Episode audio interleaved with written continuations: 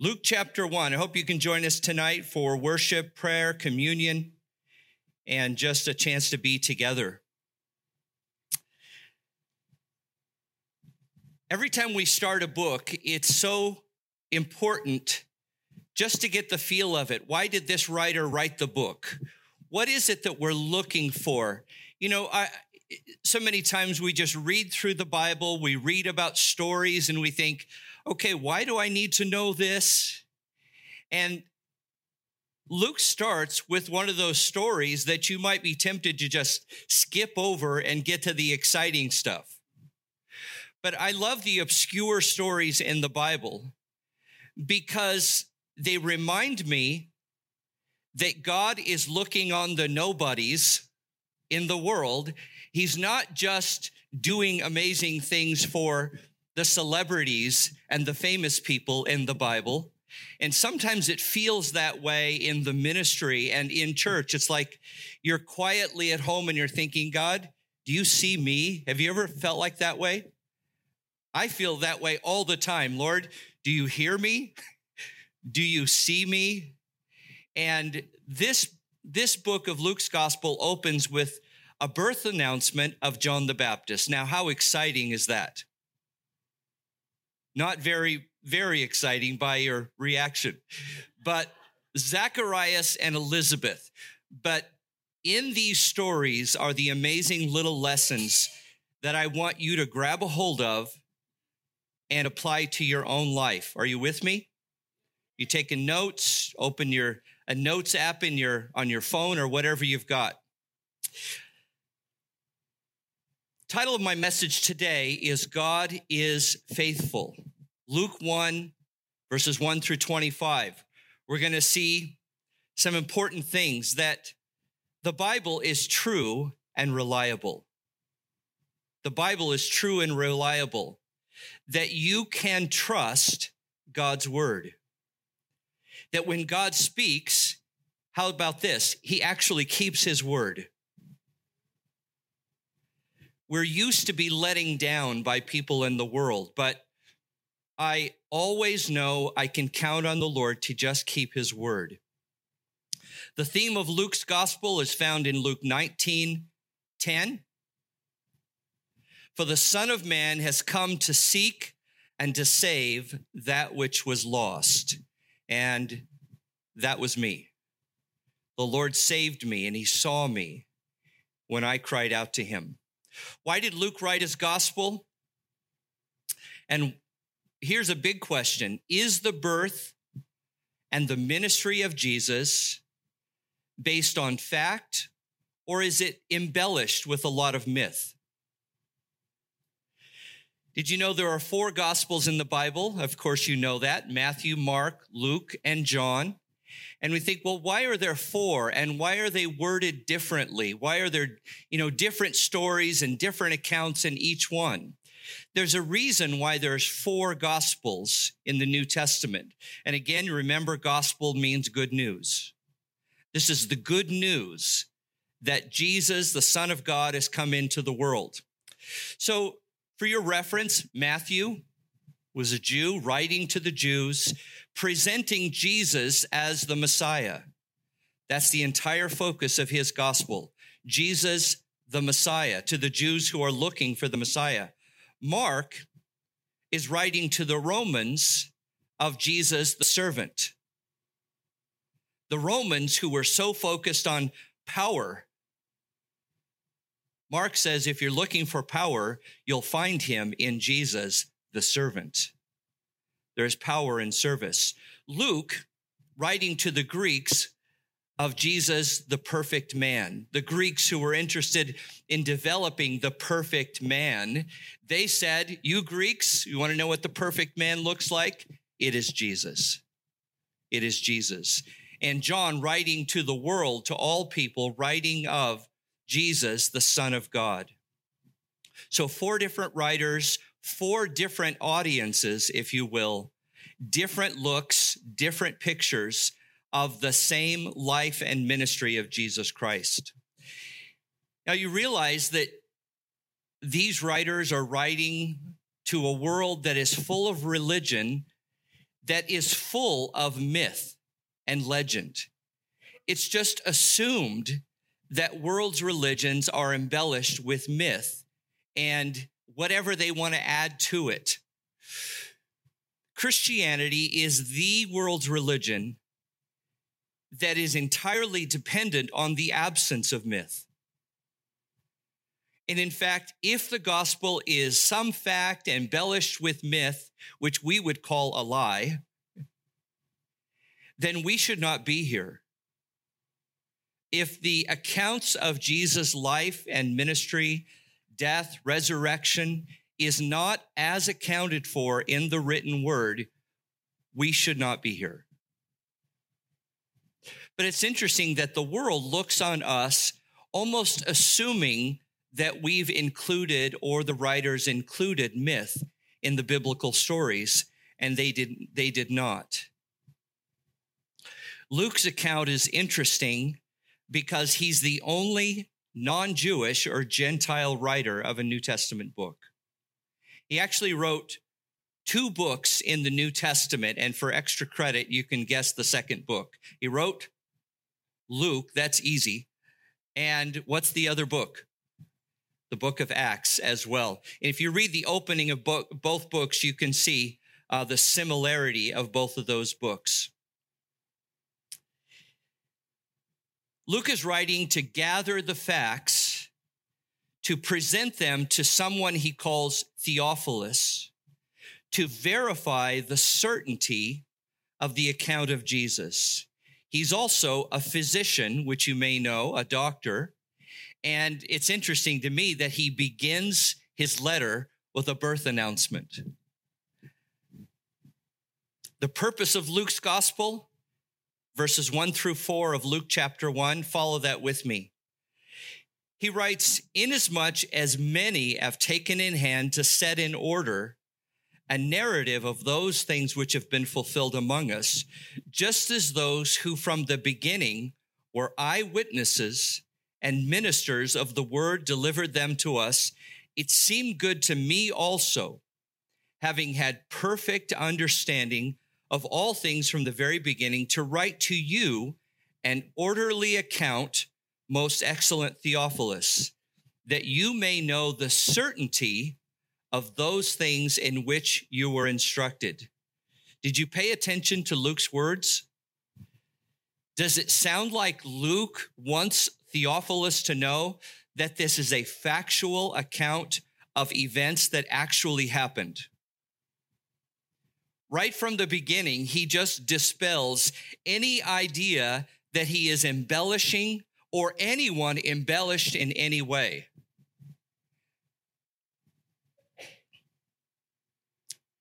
Many had written, but he writes of actual events from personal understanding, from eyewitnesses, an orderly account of the certainty of these events of the certainty of these events.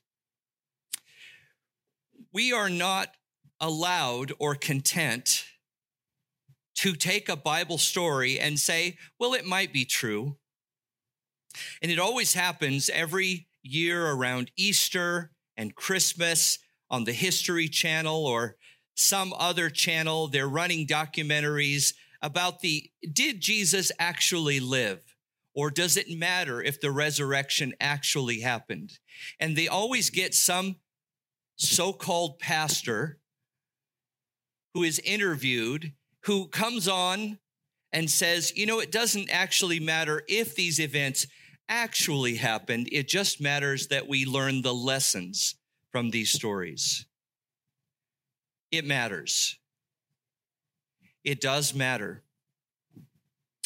Luke is writing to Theophilus that Theophilus will know the certainty of these things. Faith isn't the absence of fact, it is our response to the facts. When you hear non Christians talk about what is faith versus in our culture versus science, they say, well, faith is the absence of facts. Since we don't have facts, we are left to faith. Biblical faith is not the absence of facts, it is our response to the facts. And I hope you write that down. Faith is not the absence of fact, but our response to the facts. Writing to Theophilus, Theophilus means lover of God. And some have speculated if Theophilus is his actual name or an actual person. Maybe it's just the name he calls him to protect his identity. We don't know, but he is, he's writing it to a real person. Probably there's no reason to doubt that he is actually called Theophilus, lover of God. But notice that he is also um, identifies him as most excellent Theophilus, which would be a common title of a Roman official. So he's very likely somebody important in the Roman Roman ranks. Verses 5 through 25 is then the birth announcement of Zacharias, of John the Baptist to Zacharias and Elizabeth. There were in the days of Herod, the king of Judea, a certain priest named Zacharias of the division or of the family of Abijah. His wife was of the daughters of Aaron, and her name was Elizabeth. They were both righteous before God, walking in all the commandments and ordinance of the Lord, blameless. But they had no child because Elizabeth was barren, and they were both well advanced in years. So this is the parents of John the Baptist, Zacharias and Elizabeth, both well advanced in years, meaning they're probably beyond childbearing years. And it actually means that they are bent over. That's what it means. And in spite of the disappointment of their life, so many of us have disappointments in life. And as the years go on, you tend to give up on certain things that you hoped would happen in your life. In spite of this disappointment of not having a child, and even what was very strongly a social shame upon their family, they continued to quietly serve the Lord. And I say that because quite often when we don't get the things we wanted from God, we tend to forget about Him and we stop serving him or we just kind of close off our heart to the Lord because I prayed and I prayed for years and this never happened. But these two continued to quietly, without any fanfare, they had no Facebook page, they served God quietly. Verse 8 And so it was that while they were serving as priests before God in the order of his division, according to the custom of the priesthood, his lot fell to burn incense when he went into the temple of the Lord. And the whole multitude of the people were praying outside at the hour of incense. Stop there for a second. So at this time, there is about 20,000 priests in the nation of Israel. That's too many for them all to be serving at the same time in the ordinances in the temple. It was David who set up a rotation of the families of the priesthood and which ones would serve in different weeks during the year in the different things that would have to be done in the temple. And then, according to those families, they would then cast lots to decide which ones would do different tasks serving God in the temple. And it was it was Zechariah's turn to burn incense before the Lord in the temple. And when you realize how many priests there were, how many families there were, how many jobs there were, this is probably the only time in his life that he would actually burn incense before the Lord in the temple. This is his moment. This is, this is an important moment in his life. Then the angel of the Lord appeared to him, verse 11, standing on the right side of the altar of incense. When Zacharias saw him, he was troubled and fear fell upon him. But the angel of the Lord, angel said to him, do not be afraid, Zacharias, for your prayer is heard. And your wife Elizabeth will bear you a son, and you shall call his name John. And you will have joy and gladness, and many will rejoice at his birth. He will be great in the sight of the Lord and shall drink strong wine, shall, shall drink neither wine nor strong drink, but he will be filled with the Holy Spirit even from his mother's womb. And he will turn many of the children of Israel to the Lord their God. He will also go before him in the spirit and the power of Elijah to turn the hearts of the fathers to the children and the disobedient to the wisdom of the just to make ready a people prepared for the Lord. These quiet stories I tend to identify with because for so many of the years that I have been a pastor, and that was since 1993, I was became the pastor of Calvary Chapel Portland. And before that, when I was a young man in my 20s, just serving around Calvary Chapel, Costa Mesa, there is this sense that you just want to be where the excitement is. You want to be in the middle of what God is doing. And sometimes that incredible desire to be in the middle of the exciting things that God is doing translates into wanting to be recognized. You want to be noticed and you want to hang around with the people who get noticed. And really, the record of the people that God uses throughout his word and throughout church history are people that no one ever heard about. They are ordinary people like you and me. They are the people like Zacharias and Elizabeth who just quietly serve the Lord without any fanfare. And in fact, you would never, ever have heard of these people except that they were the parents of John the Baptist. So they got a mention here. They got a mention here. And the thing is, if you and I serve quietly with no recognition, does that mean that God is not working in and through our lives? Well, that's a rhetorical question because no. And I love the fact that God has no respecter of persons. That means he doesn't go, oh, well, that person is a celebrity. I can really use them. Oh, that person is rich. I can really use them. God looks at all people the same, every one of us, And the qualifying factor for who God says I can use that person is whether that person's heart is open to him.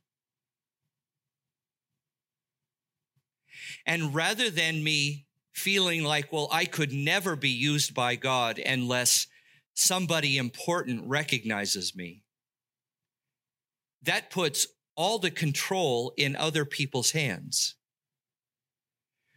Really, I discovered that no one is in charge of whether God uses my life or not except me. And if you would like God to work through your life, you are the only person that decides that. Here's what I know God wants to use your life. Can you say amen? I'm going to say that a bunch more times but God wants to use your life. One of my favorite scriptures, I'll kind of paraphrase Second Chronicles 16 9. It says, The eyes of the Lord run to and fro throughout the whole earth to show himself strong on behalf of those whose hearts are open to him. Imagine that. God is looking around the world. He's looking, he's looking on the hearts of people. He's looking for those individuals whose hearts are yielded to him. And no one's in charge of my heart but me. Nobody. When I was a young man, I would often think, well, if that person recognizes me, if that per- person, you know, says my name up in front of the church, if that person thinks I'm somebody, then I probably am. That's a lesson that has to get worked out of every one of us. It could even go as far as to think if somebody disapproves of you, they are not able to keep God from using your life. See, God can use whoever, whoever he chooses in spite of man's opinion of you. I think of David going out to defeat Goliath. His brother said, Who do you think you are? Get out of here. God delights in using nobodies, at least in the eyes of the world. He just delights in using weak people. And I think, Lord, I qualify.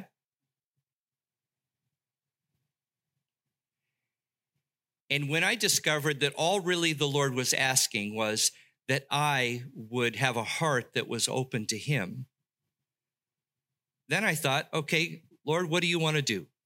I'm available.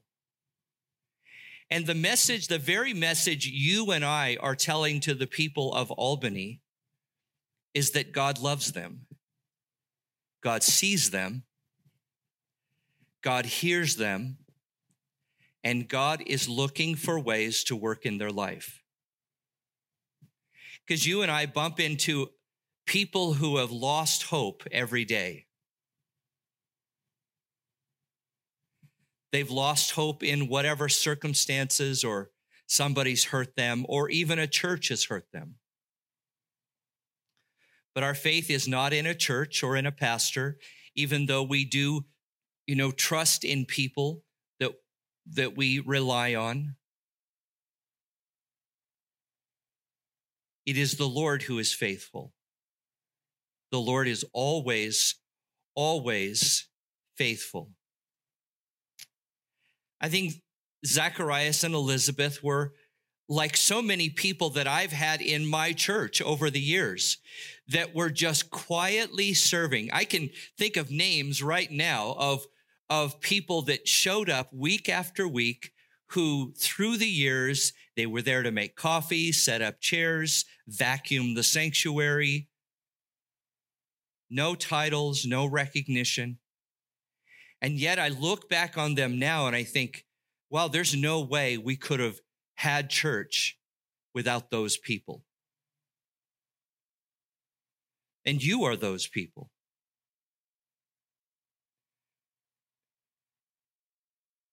And all of us together are preparing the house for visitors to come. And my prayer is that the word gets out to Albany that Verbatim Church is a place where we can grow together in the love of God. I'm going to go there because that's the place where I can connect with people and those people are interested in growing in the love of God. There are a lot of churches who are not that. They might be fine people and a lot of good things going on, but there's so much promotion and brand building going on. It's hard to get to the What's, what's the real ministry going on here? We're supposed to be a family, the family of God, and the reason we're here is to grow in our love for the Lord and our love for each other.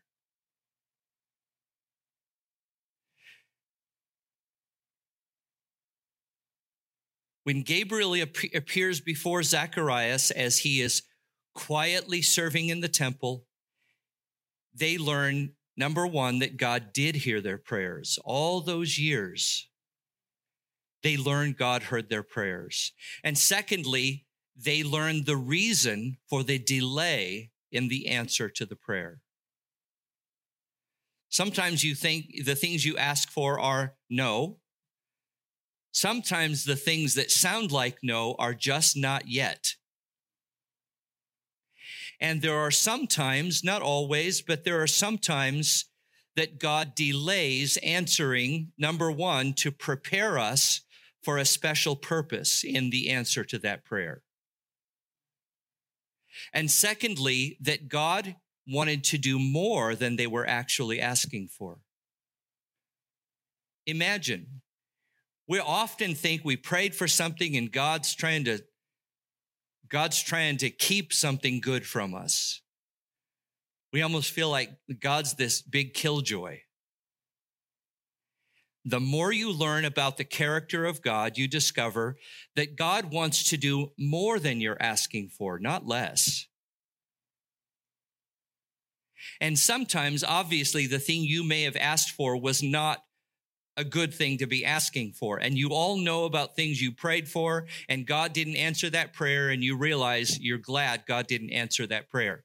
How many of you can say amen to that? Let me see your hands. That's right. So God is faithful even to say no sometimes. But sometimes the no is really just not yet.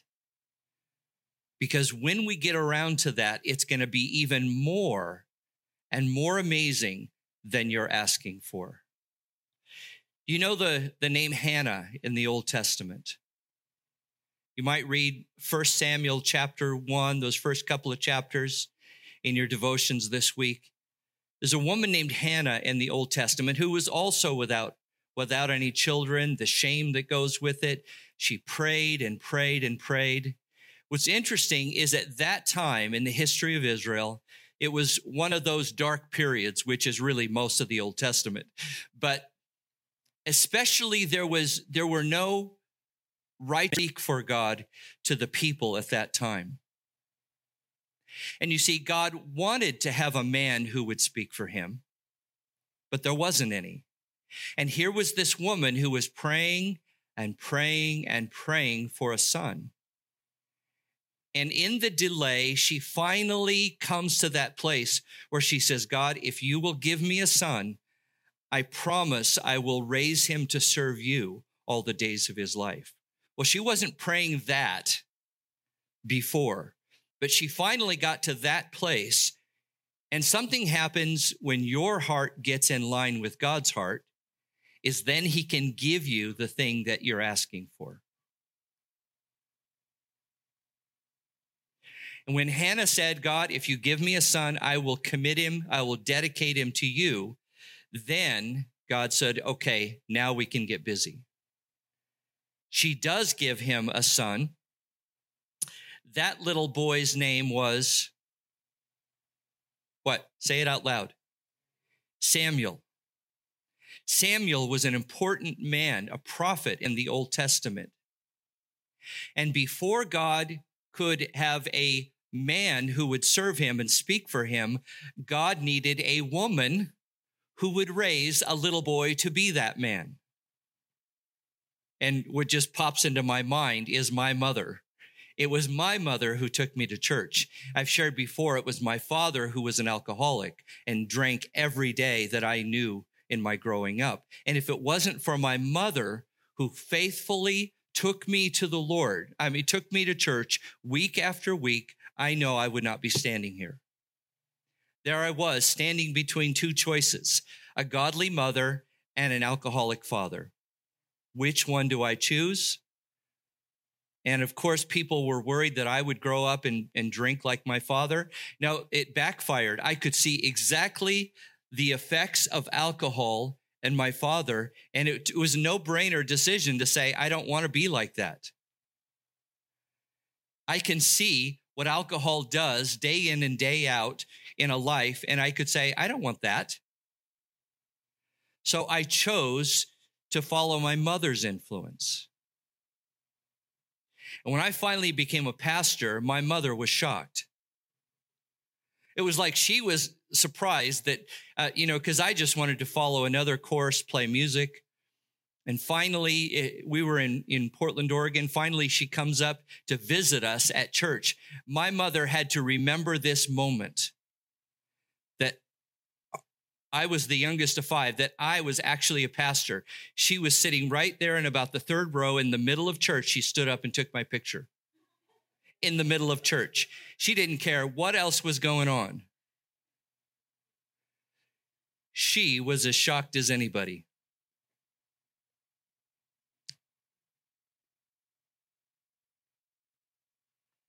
We saw last week in Ephesians, Ephesians 3:20, that God is able to do exceedingly abundantly above all that we could ask or think, according to the power that works in us. God is able. Don't ever think that God is not able because some person or circumstances around you are preventing God from working. How crazy is that? That some person around you is keeping God from blessing you. That is a life Bible lesson that you have to learn.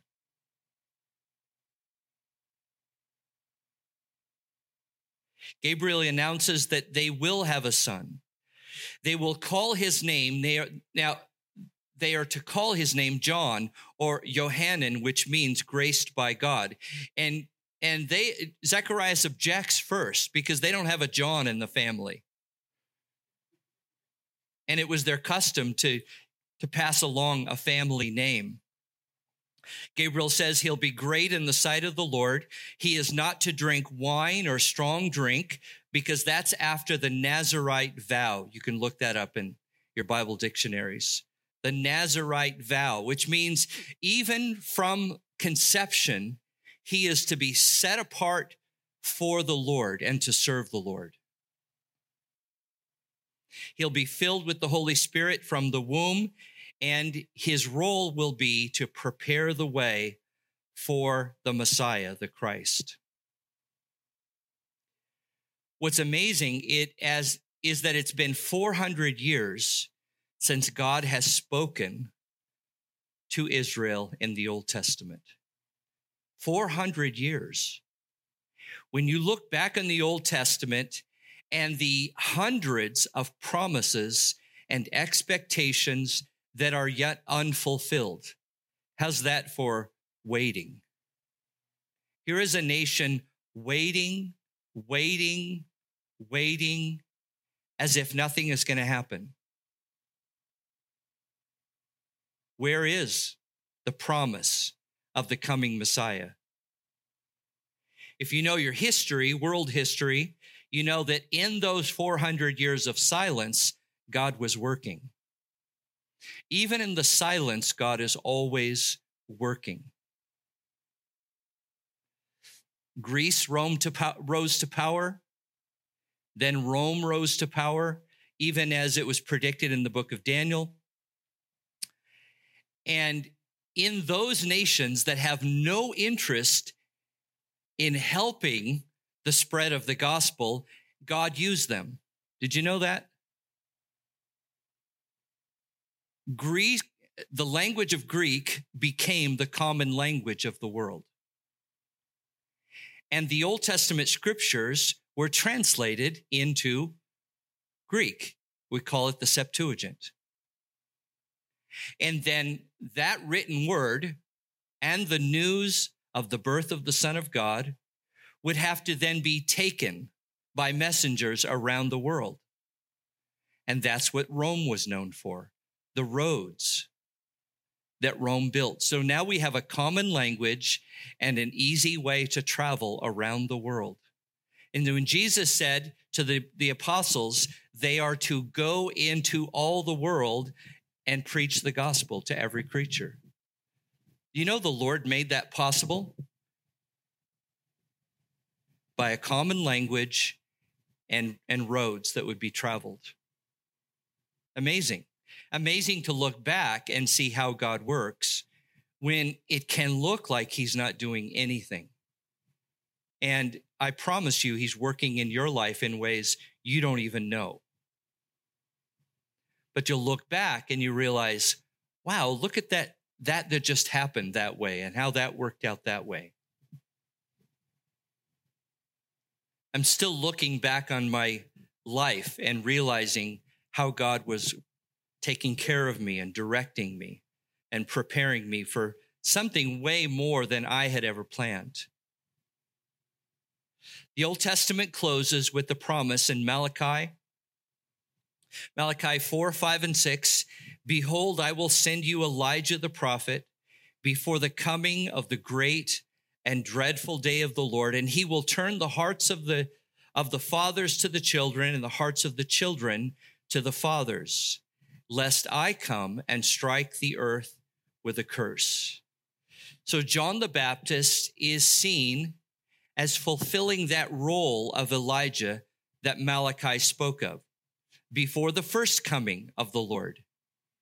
And we believe that before the second coming of the Lord, Elijah will come and be one of those witnesses, likely in the book of Revelation. Now, Zacharias has a lapse of faith. Have you ever had a lapse of faith?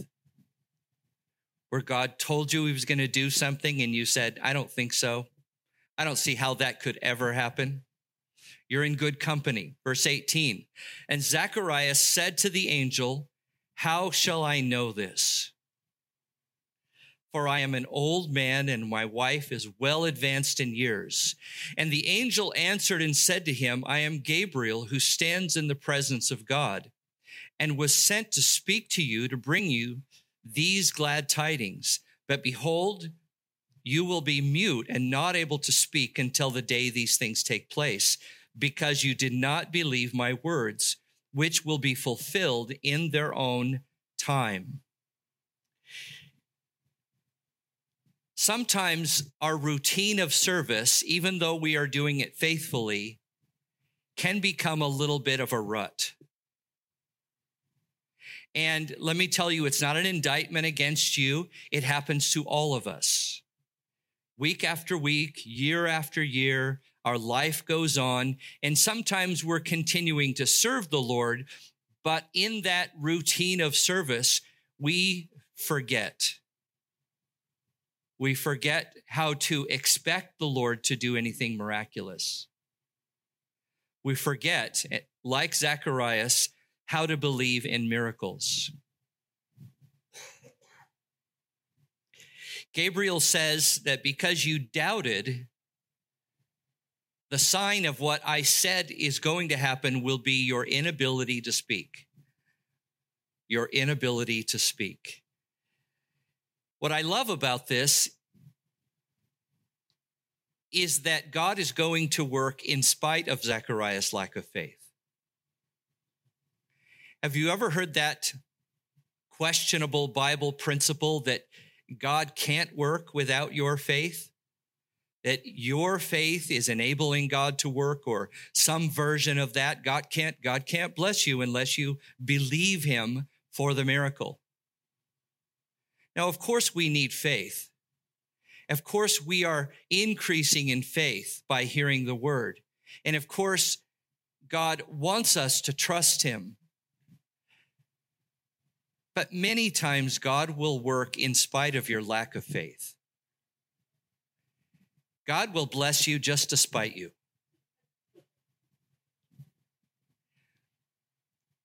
And in fact, that is how grace works. Grace is unmerited favor. So if God only can bless you because you had enough faith, because you deserved it, because you worked it up, and people say, Well, I trusted the Lord. Well, let me tell you, my testimony is the number of years where I was so discouraged I didn't trust the Lord, and the Lord took care of me anyway. That is also a lesson of God's faithfulness. And I say that a lot in my preaching and teaching because I know I'm talking to people who think that God is not thinking of you because you are not thinking of him very much, because you've lost hope. And many people have stopped trusting the Lord, so they think God is off doing other things. No, he isn't off doing other things. He's still watching out for you. And he knows that you there will be a time in which hopefully you'll come back around and that hope and faith will be renewed. And you'll wake up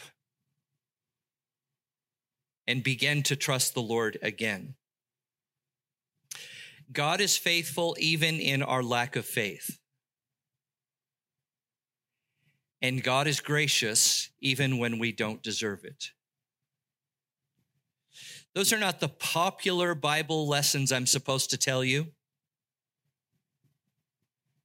Because preachers are constantly trying to try and tell you how you need to try harder. You need to work harder. You need to give more. You, while you're having, you're struggling, you're probably not praying enough. And it starts to become a, a condemnation rather than something that is renewing your hope in the Lord. There's no excuse for a lack of faith. And I'm not telling you that it's okay to just, just go mess off with your life and God will just, uh, you know, pour out blessings on your life. But in your many years of your life of trusting the Lord, you'll go through seasons where you don't trust the Lord, where you become discouraged. And I want you to know when you get there, or if you're there now, the Lord loves you the same he is faithful toward you the same. He is still working out things for your life, maybe in not in ways that he would if you were cooperating, just like a parent with a child, but he is still present and working in your life. Verse 21 And the people waited for Zacharias and, and marveled that he lingered so long in the temple. But when he came out, he could not speak to them, and they perceived that he had seen a vision in the temple, for he beckoned to them and remained speechless. Verse 23 And so it was, as soon as the days of his service were completed, that he departed to his own house. Now, after those days, his wife Elizabeth conceived, and she hid herself five months, saying, Thus the Lord has dealt with me in the days when he looked upon me to take away my reproach among his people. I love how Elizabeth says that. The Lord has dealt with me to take away my reproach. And I frankly can think of uh, the things that I have been through or things that you have been through. It's interesting how things that can stay with us throughout our life, things that can become a reproach or a shame, they, they happened years ago. We had no control over them, like Elizabeth had no control of, over whether she would have a child or not. And yes, it, yet it was a shame to her personally.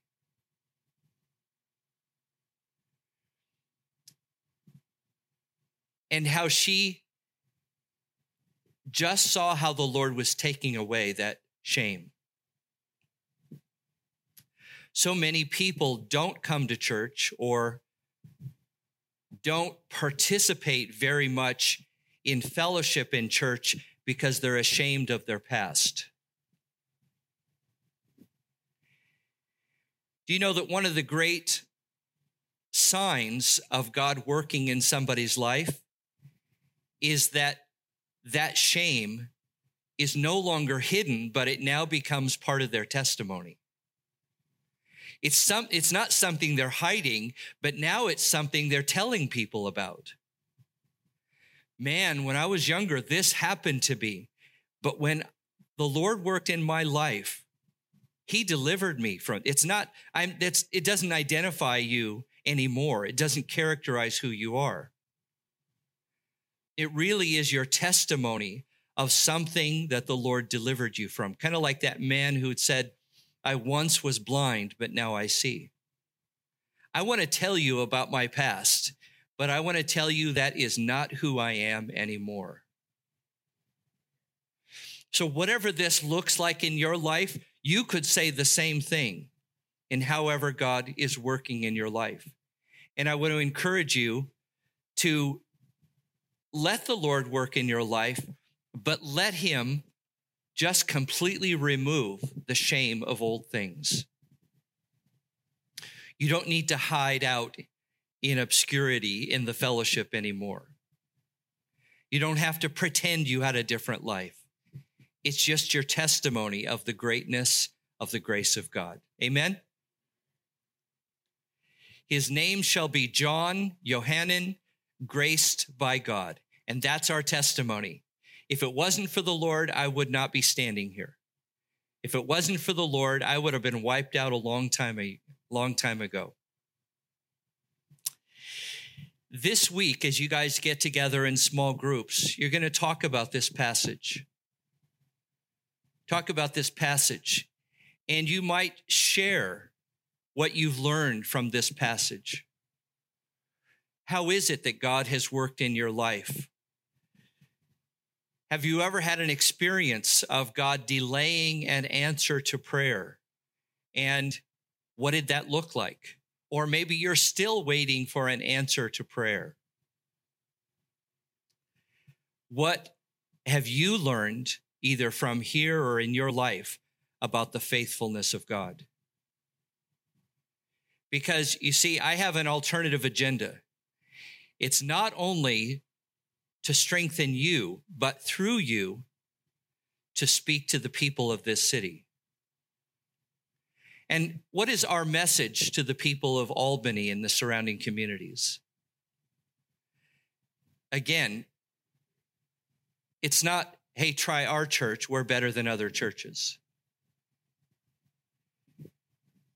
It's join us, the Lord is working in our church. I'd love for you to hear about how the Lord is working and how the Lord wants to work in your life. I know you've had disappointments but we're a place where we are growing in the love of God. That's your invitation.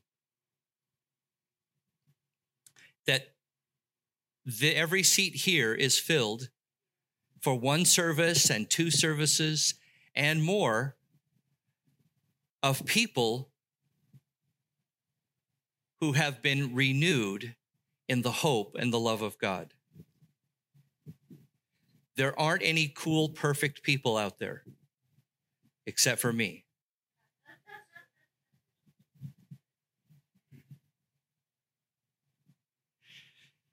God is able to do exceedingly abundantly above all that we could ask or think. So that takes the pressure off of us to perform. It takes the pressure off of you to be amazing because you're not. It takes the pressure off of you to do a miracle. And we just get to trust the Lord for the work that He wants to do. And hear me, God wants to work. We don't have to beg God to work, He wants to work. Worship team, you can come up, please, before I forget about you altogether. Hi there, Matt.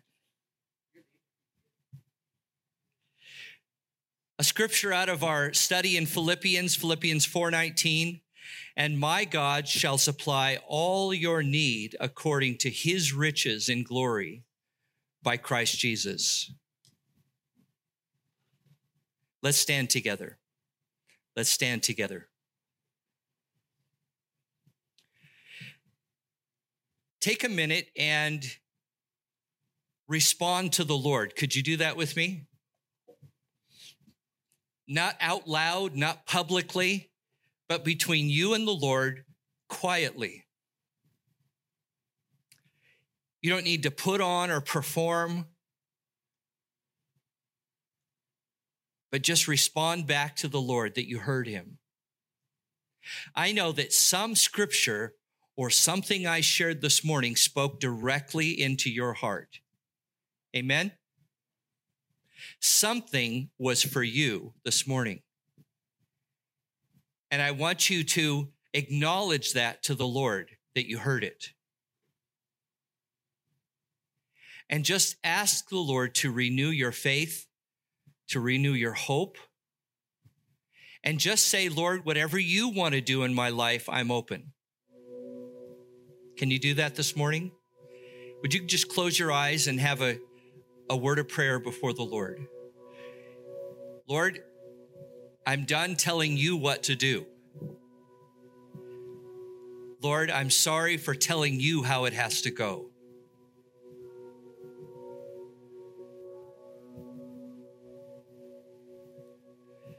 Lord, take all of those unanswered prayers, and Lord, I trust you to answer them the way that you want to answer them.